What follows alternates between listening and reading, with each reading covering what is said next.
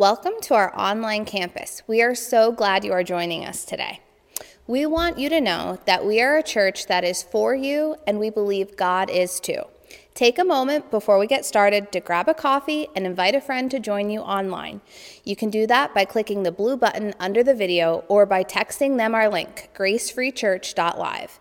If you are new here, click the gray connect button. We would love to connect with you and add you to our email list so you don't miss out on anything going on at Grace. We also have a gift for you. Use the chat section on this page so you can engage in our online community. Feel free to jump in, we'd love to hear from you. We're about to get started with worship and then a message from God's Word that will make sense for your life, followed by a few more songs. Please know that we are praying for you, we are here for you, and we are excited to worship our God together.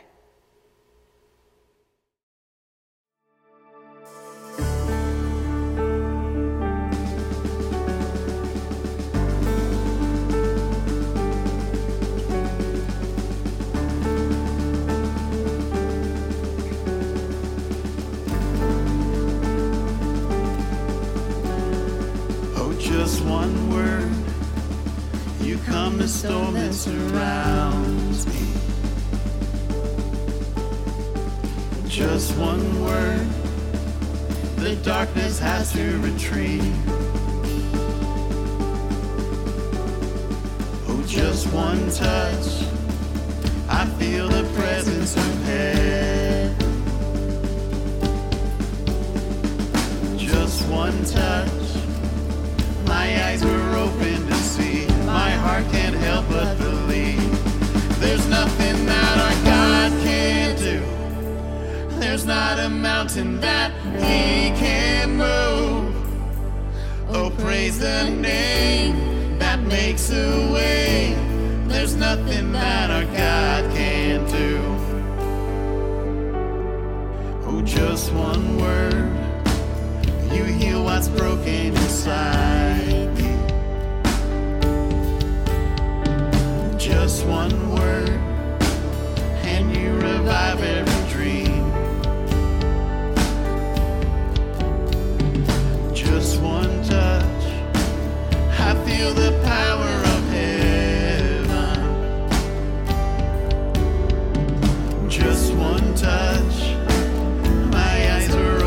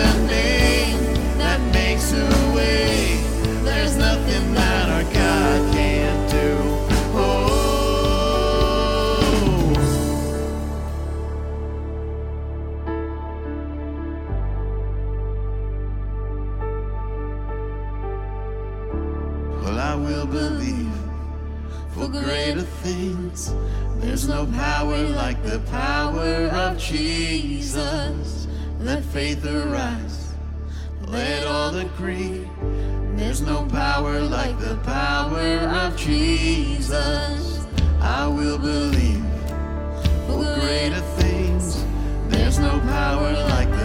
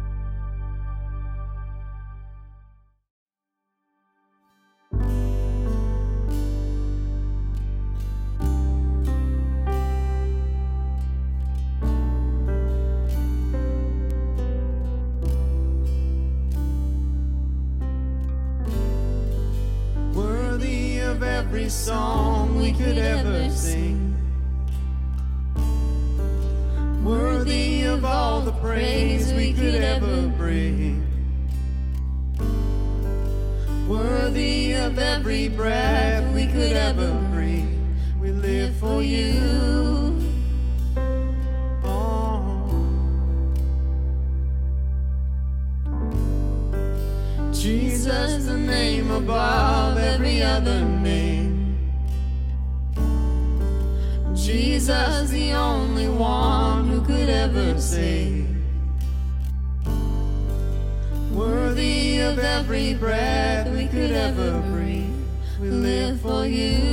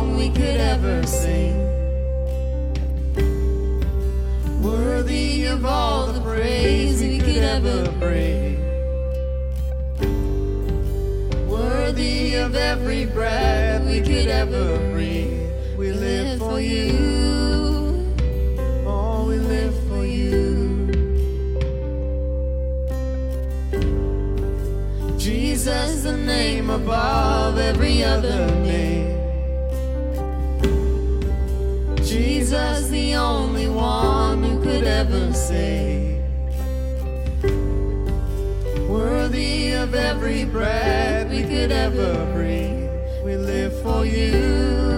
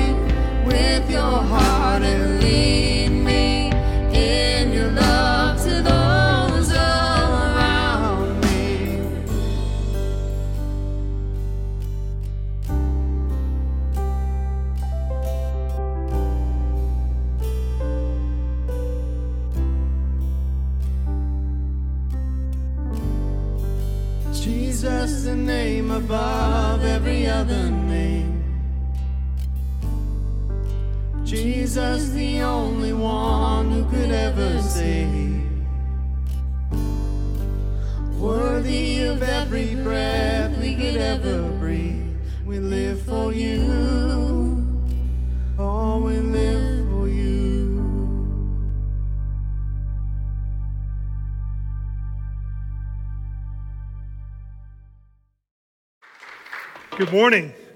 It's good to be with you today. Uh, it is a privilege to be here. I've been asking Pastor Josh, when are you going to invite me to come? And so I, I was like, is this what it took? Really? Is this what it's. And so, uh, can I just tell you, I love your pastor. And I'm not just saying that because he's in the room. I, I, just am so thankful. You are blessed. Um, and I know, I think you know that. I, th- I love his love for you.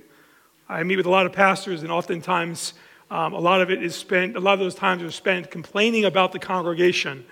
And I don't hear that from your pastor. If I did, I wouldn't even bring that up. And so, but the reality is, I love the fact that he is passionate about the people here at Grace. And as I've been able to watch and see how you've come alongside Pastor Josh and his family as they grieve um, the loss of a godly, godly man, uh, Pastor Randy, um, I am so happy that he has you as well.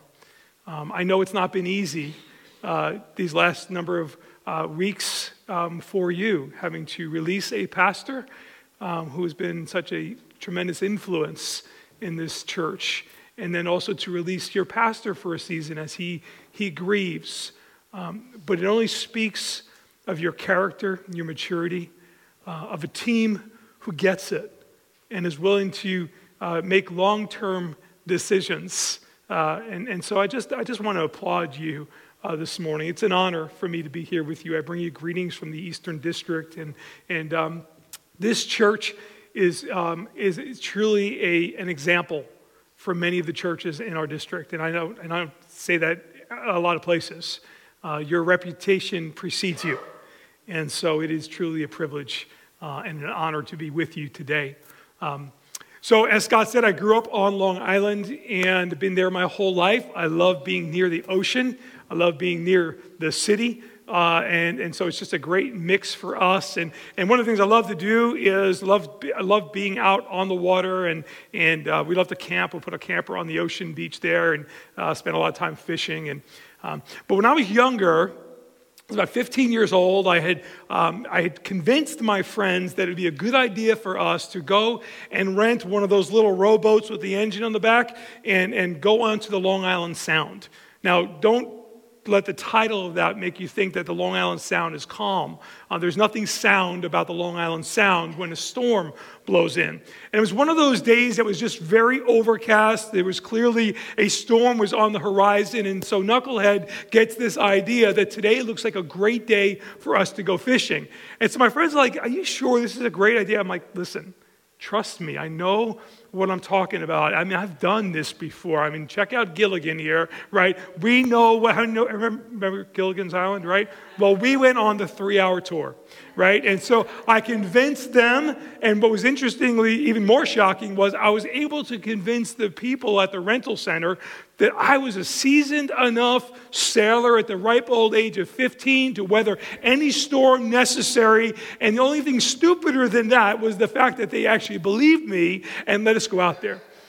And so we get in this little 15 foot boat with the engine on the back, and, and we're heading on out there. And it's me and two other guys. And Willie was one of those guys that really had to eat always, right? And so Willie eats his ham sandwich in the morning and washes it down with a nice orange soda, which we will revisit later on. And, and so we head on out to a, for a three hour tour, right? And, and all of a sudden the wind starts blowing just like they anticipated, and the rain starts coming, and the waves start picking up and my friends are looking at me like, see, I told you this was a really stupid idea. Why are we out there? And I'm getting a little nervous thinking, yeah, this probably is a little bit more than I bargained for. And so we're kind of zipping around, and, and Willie's getting all kinds of seasick, and, and we're trying to, we're bailing water out of the boat, which was extremely exhausting. We're far enough offshore, and we're like, we just need to get as close to shore as we possibly can. And so at this point, Willie's lost it, right? And he's chumming the water and he's chumming the boat, and, and there's just all kinds of foul all over the place. And we're you know, emptying the boat out. And it was crazy. Well, finally, we end up getting onto the shore. And they looked at me and they were like, We will never again listen to you. I lost a lot of credibility with my friends that day, and rightly so. They shouldn't have listened to a 15 year old when I told them it was a good day to get out in a boat and go fishing. I want to talk to you today about a time that Jesus sent his friends out on a fishing trip or a boating expedition on a day that thankfully had different results than, than um, what I was able to uh, present to my friends. But we read about this uh, in Mark's narrative, uh, Mark chapter 4. You have your Bibles, you can turn there uh, with me. Mark chapter 4. I'm going to look at verse 35. The title of my message is this When Water Gets in Your Boat. When Water gets in your boat. Mark chapter 4 and verse 35. On that day, when evening had come, he said to them, Let us go across to the other side. And leaving the crowd, they took him with them in a boat, just as he was, and the other boats were with him. And a great windstorm arose, and the waves were breaking into the boat, so that the boat was already filling with water. But he, Jesus, was in the stern, asleep on the cushion. And they woke him and said to him, Teacher, do you not care that we're perishing? And he awoke and rebuked the wind and said to the sea, Peace, be still. And the wind ceased, and there was a great calm. And he said to them, Why are you so afraid? Have you still no faith? And they were filled with great fear and said to one another, Who then is this? Speaking about Jesus, that even the wind and the sea obey him. What an awesome scene we have in the life of Jesus and his disciples. However, I want to zoom in a little bit as we consider this story. I want to take a look at this, looking at this scene through the lens of the disciples and what they may have learned about Jesus and learned about themselves. And then you and I are going to jump in the boat as well. And we're going to take a look and see what we might learn about ourselves and about Jesus as we may have found ourselves in some storms of life when the water started getting into the boat of our lives. You know, the scripture oftentimes will relate the storms of life that we have with natural storms, right? The psalmist declares in Psalm 46, he says, God is our refuge and our strength, a very present help in trouble. Because of that, he says, therefore, we will not fear though the earth gives away, Though the mountains be moved into the heart of the sea, though the, through its water, though its waters roar and foam, though the mountains tremble at its swelling. And so we see the scriptures oftentimes will, rely, will, will display this, use the storms of life and liken it to these natural storms. And I've discovered something. I've discovered that, that the greater the storm, the greater the story. The greater the storm, the, the greater the rescue. The greater the test, the, the greater the testimony. And as we look at the storms of life that are oftentimes introduced into the disciples' lives and also in our lives, if we have, we have the luxury of hindsight, we can look and see how many of the storms that we've been forced to endure, things that we've never wanted or asked for, right? Yet they produce something in us that we would do well to take a moment of pause and consider today. Here's what Jesus is saying to his disciples. We see right from the beginning, it's a little bit of a, of a, of a spoiler alert, right? Jesus opens up, this narrative opens up by Jesus saying, Hey, look, let us go on over to the other side. You see, Jesus lays out the destination before the journey even took place. The reality of it is, Jesus already did, confirmed that success was on the horizon. We're going to go on over to the other side. You see, when Jesus says he's going to do something, we can rest assured it's going to happen. Right? If Jesus said we're going to get onto the other side, you don't need a boat, you don't need water, you don't need wind. It doesn't matter what gets introduced into your journey. If Jesus says he's going to bring you on over to the other side, then you can rest assured that you're going to get on over to the other side. Because Jesus never fails to follow through, Jesus never reneges on his promise. And so Jesus says to them, Hey, we're going to get on over to the other side. It's really important for you and I to remember the goodness of God in times of difficulty. It's really important to remember the, the, uh, the good, good Father that we have because there are times when less than good things will be introduced into our lives, right? Have you experienced those times? Those times where you look and say, I don't want this, I don't need this, if I can rid this out of my life, right? This is anything but good. And it's in those times that we have to hold on to something or someone who's better than, the, than what we are experiencing. And it's in those moments that we need to remember and have a proper theology on the goodness of God because everything that God does and allows into our life is for our good and for his glory. That's what Paul told the church in Rome. Romans chapter 8 and verse 28 says, All things work together for the good who love, for those who love God and are called according to his purposes. The prophet Jeremiah reminds us that, that God knows the things that He has planned for us, right? He has thoughts of peace and not of evil for us. He do give us a future and a hope. And so we see all throughout the scripture the promise from this benevolent God who has good intentions for us. But oftentimes, those good intentions can't be realized until perhaps we've experienced some less than good things that grow us in the process. I find something out about these disciples that I can kind of identify with. I find that the disciples, they really trusted Jesus, but, but, but they only trusted Jesus to the degree that it made sense to them. They trusted Jesus with their head, but not so much with their hearts. Here's what I mean by that. I mean, these disciples, they knew what it was to go fishing. We know Andrew and Peter, obviously they were fishermen by trade. They knew, they knew when it was a good time to go fishing and when it was a bad time to go fishing. They understood just by looking at, you know, what was on the horizon, whether or not it was a good day to get out in the boat, right? And I'm sure that before this storm hit, they were kind of looking and saying, well, wait a minute, I don't know if this is a good idea. You see, they had some experience under their belt, and what they saw on the horizon would dictate to them that it wasn't a good day to go out into a boat, but they trusted Jesus. And they figured if Jesus is saying, let's go on the boat, let's, let's head on out there. But you see, once they got out there and the wind started blowing and the rain started pounding and the boat started to fill with water, I'm sure there was a moment that they started to think, wait a minute.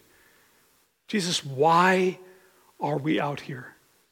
Why am I going through this right now? Why did we have to do this now? Jesus, why did you choose now to bring us through this storm? Maybe you've asked yourself that question.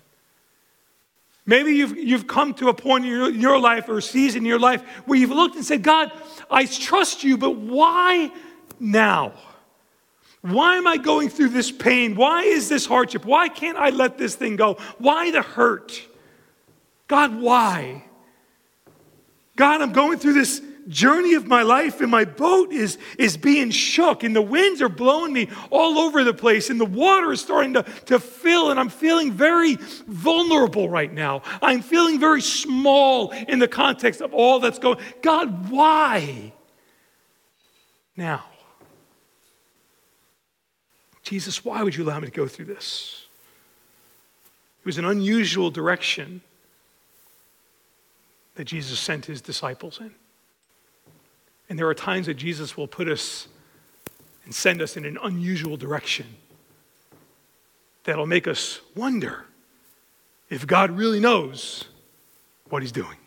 Now, we know well enough to not say that, but in the back of our minds, we're wondering God, are you aware of what I'm going through? Not only is it an unusual direction that Jesus sets his disciples in, but it's also a very unusual display of Jesus' presence. I remember what we saw in, in, Psalm 46 God is our refuge and our strength, a very present help in trouble. An original reading in the Hebrew would be a present, present help in trouble. In other words, God, in the times of storms, God's presence is there for us in a very unique way, a very powerful way. He is there in a, he is a present, present help. That was the psalmist's reality that was not so much the reality the disciples were experiencing, at least at the moment. Because as the storm is brewing and the disciples are beginning to freak out, Jesus is in the bow of the boat and he is sleeping. Now, just, just as a side note, don't, don't people like that drive you crazy?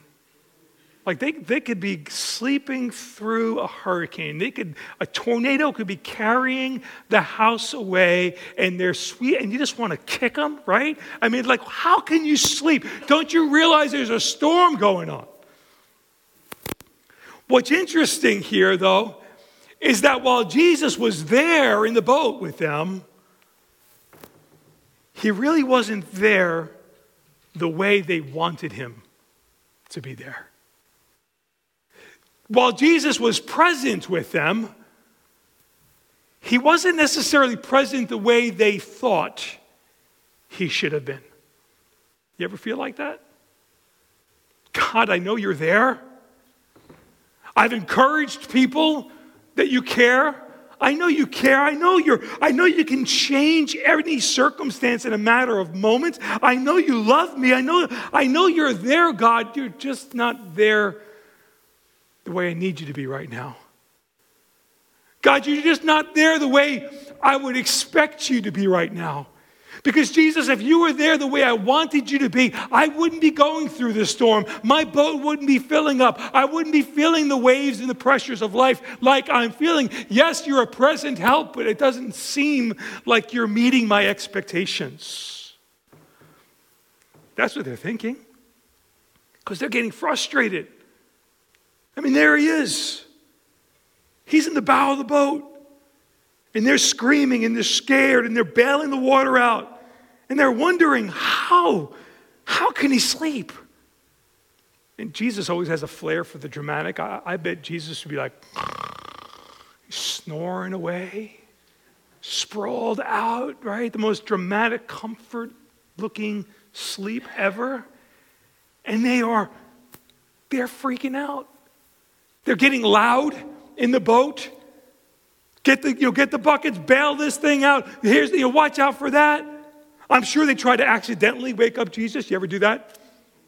You're like, oh, person's sleeping. I can't believe. Oh, sorry, did I wake you up? I, you're slamming the doors, dropping things, right? They, they are doing everything they possibly can to wake Jesus up, but there he is. He is sleeping in the boat. How, how can he be sleeping? It's a great picture of a God whose world doesn't get rocked during the storm. It's a great picture of a God who is over the storm, even when he allows his children to go and be in the midst of the storm. Because Jesus is in control of all things. Jesus is at peace even in the midst of a storm. You know why I find that encouraging? Because I was like, that's good for you, Jesus. That, that's great. I'm glad you found peace in the storm. But what about, what about me? What about my peace? I love what Jesus says in John chapter 14. He says to him, Look, my peace, he says, Peace I leave with you. Ready? My peace I give to you. Not as the world gives, but my peace I give to you. I love this. Peace I leave with you. My peace the same peace that's able to sleep during a storm, that is available to you. My peace I leave with you. Let, therefore, let not your hearts be troubled, neither let them be afraid. Jesus was there with his disciples, which is probably why they felt comfortable getting in the boat in the first place. But he wasn't there for them the way they thought he should have been, the way they hoped he would have been. And water is getting in the boat. You know, sometimes God will give you the impression that He has pulled back. He doesn't. He never leaves you, He is always present. But there, have you ever had a season like that? You've wondered and say, God, are you there? What is going on in those moments? Why does God bring us through those seasons of life? He brings us through those, through those seasons of life so we learn to press in a little deeper.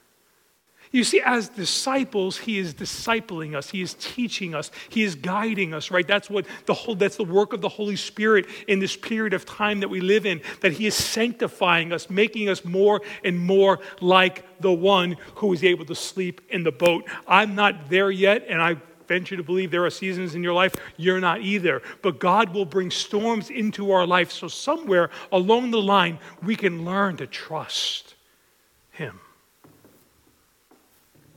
And so here they are. I mean, they had about as much as they can have. Their concern over the storm has evolved into full blown terror. As they cry out, Teacher, don't you care that I perish? Don't you care that we're about to die? Do you, do you see how their fear brought them to the conclusion that Jesus doesn't care? Do you see what fear does? Their fear caused them, them to conclude that Jesus doesn't care. Do you see how the water inside the boat revealed what was on the inside of the disciples? Maybe, just, just maybe, maybe that's why God allows a little water in our boat sometimes. Maybe, maybe we can get so distracted doing life sometimes that we can be unaware of what's going on in the inside. But we need to remember that the Holy Spirit is working on us, right? And so He will bring some water into our boat to reveal some stuff on the inside that's not consistent with this new nature that we have been recipients of in Jesus Christ. You see, the problem with the disciples was the waves on the outside of the boat seemed a whole lot bigger, seemed a lot more powerful, a lot more influential than the one who was inside the boat. And that caused great fear in them.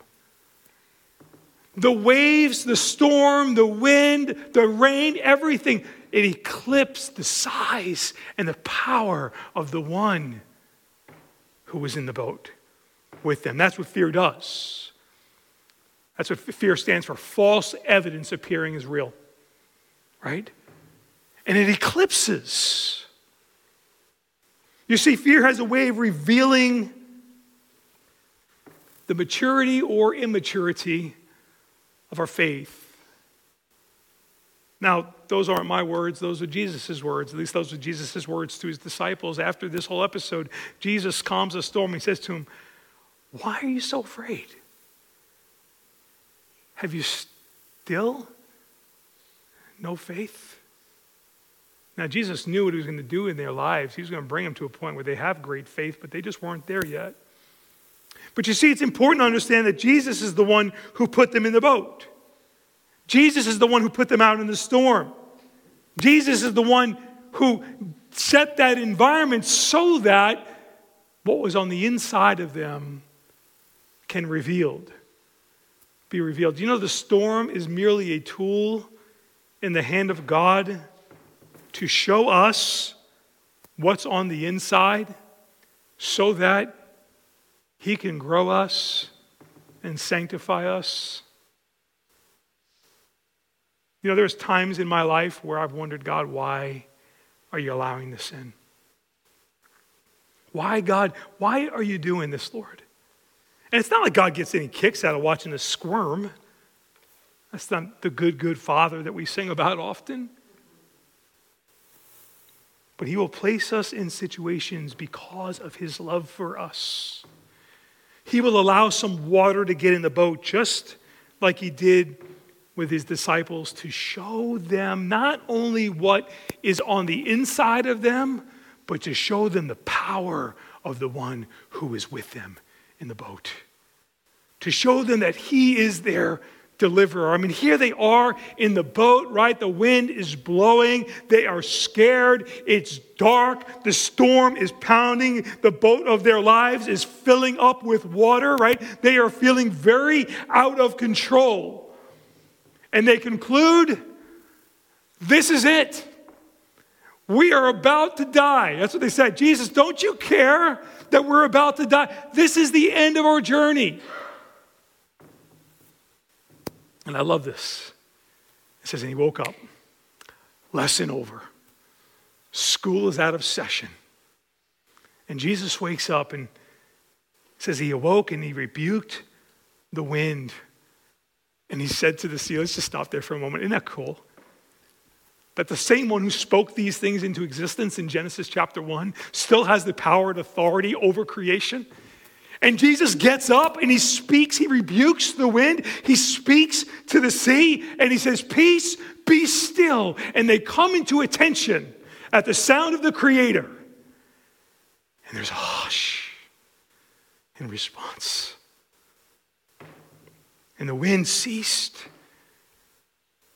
And there was a great calm. I like that. This great storm that we read about in verse 37 turns into a great calm at the voice of the creator of all things. Jesus demonstrates his power over the storm. But here's the big takeaway the, st- the disciples would have never known that Jesus had the power to calm a storm unless they get out in a boat and found themselves in the midst of a storm only to learn that Jesus is more powerful. And so here's the question that begs to be answered for each and every one of us What storm do you find yourself in today? Has the water from the outside, all of the chaos, all of the worries, all of the fears, all of the mixed messaging, all of the craziness that's going on in our world. It's a little crazier than usual, isn't it? There's a whole lot of opportunities to be distracted these days, right? And you know what? Can I just say what the church is doing, unfortunately, is we're so busy bailing out the water of our boats, holding on to political agendas and national narratives and, and every other distraction that has come our way. We are so focused on bailing the water out of our boat that we're getting off mission and we're failing to remember that God is over the storm. And He's called us to march looking unto Jesus, the author and finisher of our faith. What do the waves that pound in your life look like? Maybe they're hurts from the past. Maybe they're broken relationships that remind you of failures you may have experienced. Maybe they're insecurities or fears that love to rear its ugly head at three o'clock in the morning. Have you had those storms? What do they look like? What do you do? Why? Why doesn't, don't you wish, I mean, let's be real, don't you wish God would just take those things out? Like, gone. No. He draws them out, He brings them out.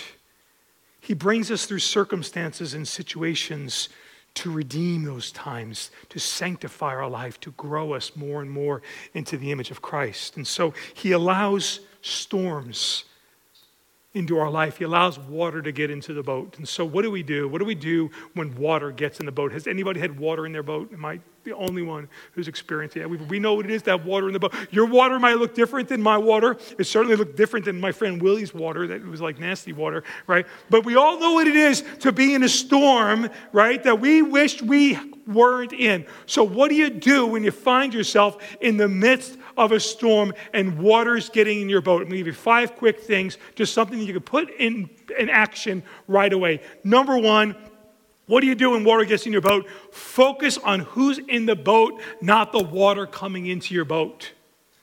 Too much energy gets spent, too much time gets spent, too much distraction happens as a result of looking at all the stuff coming into our boat, and it causes us to get our eyes off the one who is in the boat.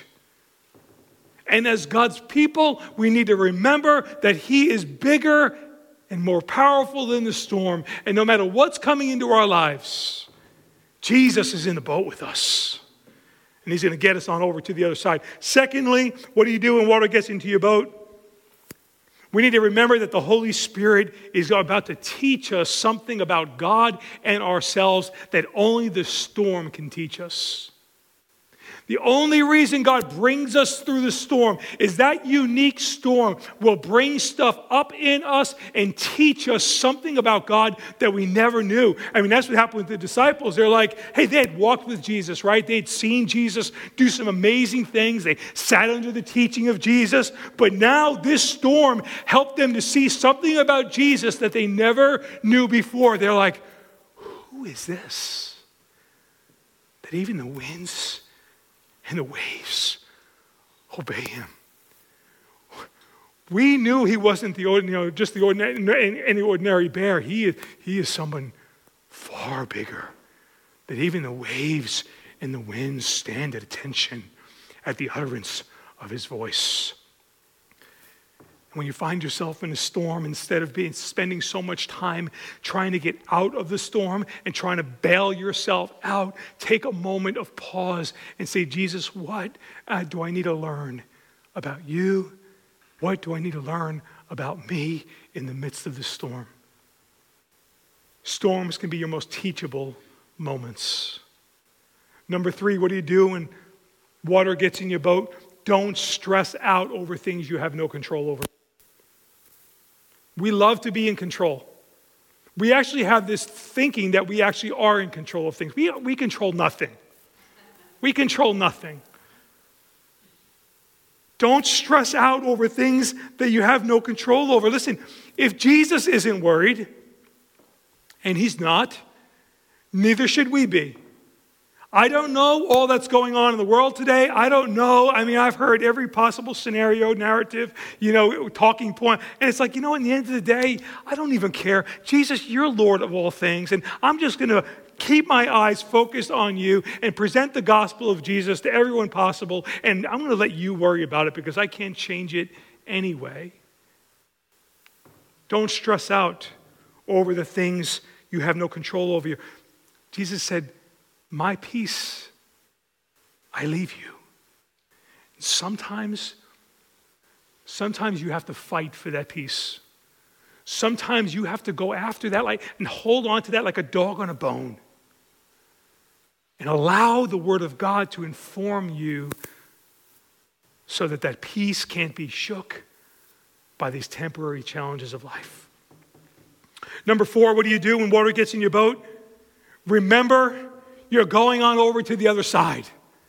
Remember that He is going to bring you through this. No matter what's going on around you, Jesus is going to carry you through. That's what Paul told the church of Philippi. He said, I am confident of this very thing, that He who began a good work in you, He will complete it unto the day of Jesus Christ. His confidence was not in the Philippians' ability to accomplish a task. His confidence was in God's ability to keep that which we've entrusted into him, as Jude says.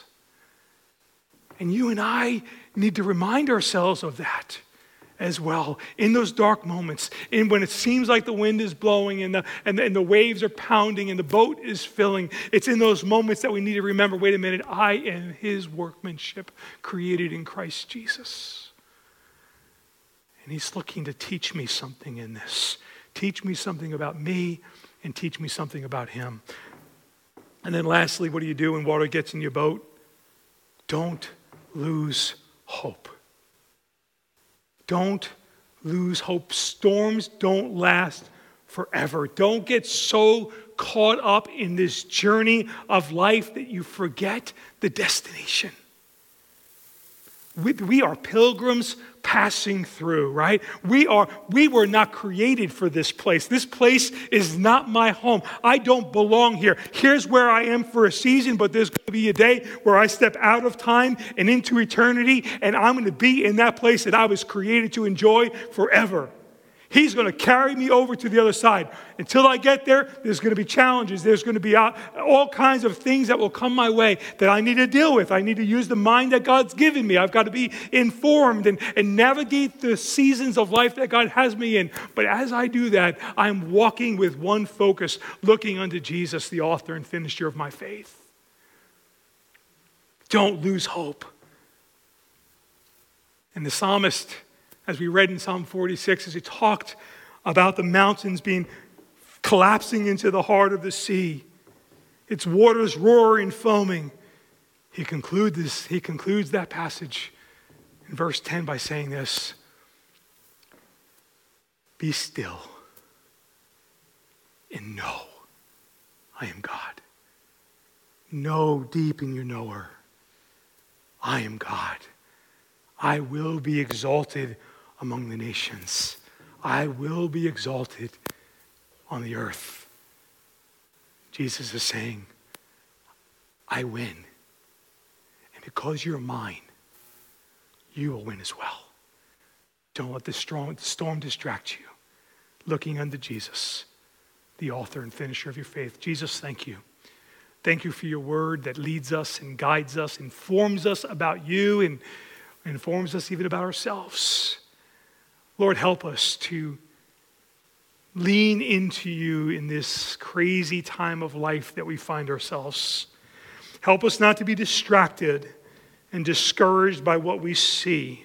Help us to not focus on the water coming into the boat, but help us to remember the one who's in the boat and be reminded that that one loves us and has a plan and a purpose for our lives. And we give you the praise and glory for it. In Christ's name we pray. Amen. Thanks for letting me be here with you. Good morning, Grace family and friends. We are so glad you have joined us to worship at our online campus. I want to take a moment and talk a bit about why we as a church encourage giving. Did you know that giving is considered an act of worship? It's true. Paul addressed the Philippian church on this very thing. In Ephesians 4 18 through 19, Paul states, I have received full payment and have more than enough. I am amply supplied now that I have received from Epaphroditus the gifts you sent. They are a fragrant offering, an acceptable sacrifice, pleasing to God. Paul, of course, is referring to their offerings here. Paul continues, and my God will meet all your needs according to the riches of his glory in Christ Jesus. Paul used these gifts to further the mission of spreading the good news of Jesus Christ. And just like Paul, our mission at Grace Free Church is to share this good news throughout Schuylkill County. We want you to be a part of this mission as well.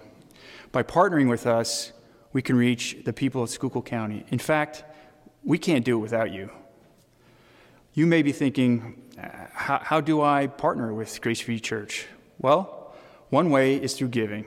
We made this partnership process very simple. In fact, we have several methods to assist you in joining this mission. You can mail your gift to the church. You can text your gift to 570 528 2060, or you can give online by clicking the Give Online button on this page. The Give Online button also has a recurring giving option, which is a great way to schedule your gift giving. We appreciate you and are excited to see what God has in store for this church.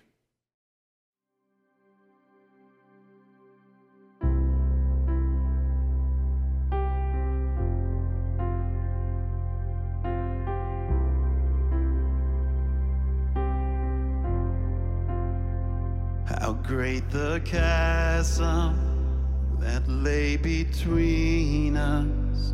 How high the mountain I could not climb. In desperation, I turned to heaven and spoke your name into the night. Then through the darkness, your loving kindness tore through the shadows of my soul. The work is finished, the end is written.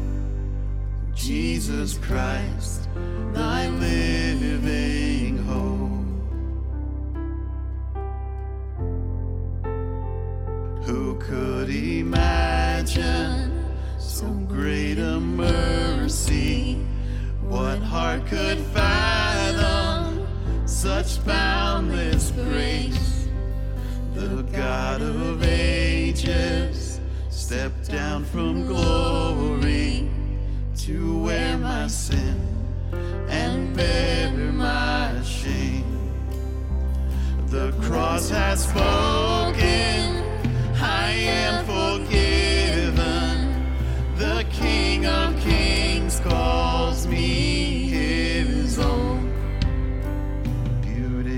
Savior, I'm yours forever. Jesus Christ, my living